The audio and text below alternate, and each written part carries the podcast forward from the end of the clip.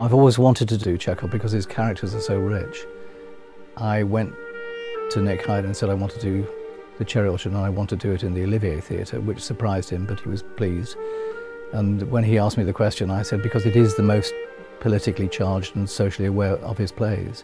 I really love Chekhov and I've kind of wanted to do Chekhov for ages. So it's, yeah, it's nice to have finally done one.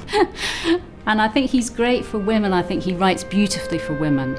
Chekhov wrote about human nature, and like Shakespeare, the reason why Chekhov will be done forever is because human nature has not changed. The last time this was done, the Cherry Orchard at the National Theatre, was done in the Cottesloe. So the concentration was very much on the characters' inner turmoil. And I wanted to uh, stress that there, there is something else going on, which is the way that they don't relate to the social issues of their day, let alone the financial conundrum that they're in, and that they, they're, they're going around in denial. Ranevskaya is a middle aged woman who was born into money. She follows her heart completely as a human being and has no conception of money.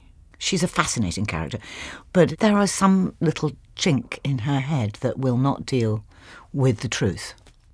The range that Zoe has got, I think, is, is fantastic. That she can switch from being incredibly emotional and very, very deeply emotional to being uh, sardonic and ironic and witty. And I needed somebody who was able to be flirtatious and funny at the same time, catch our emotions and make us care for her. Ranevskaya comes back from Paris with no money whatsoever and is destitute.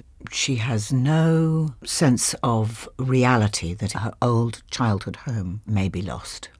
Bunny knew that I wanted to emphasize the fact that this is a grand old estate, but it's crumbling because it hasn't been cared for, uh, because they've run out of money. I'd been looking at all these um, photographs of Russian houses, wooden houses. And then I found a reference in a magazine of a photo shoot that had been done in, against a beautiful background of dilapidated wood. Um, and I found out that that was from the historic dockyards at Chatham. And it's exactly like a lot of this. I've sort of taken reference directly from it the windows and and some of the staircase and just the texture of the wood on the walls it's got a fantastic age and history to it, which felt really lovely. And having seen these references of Russian houses, it, the two kind of tied together.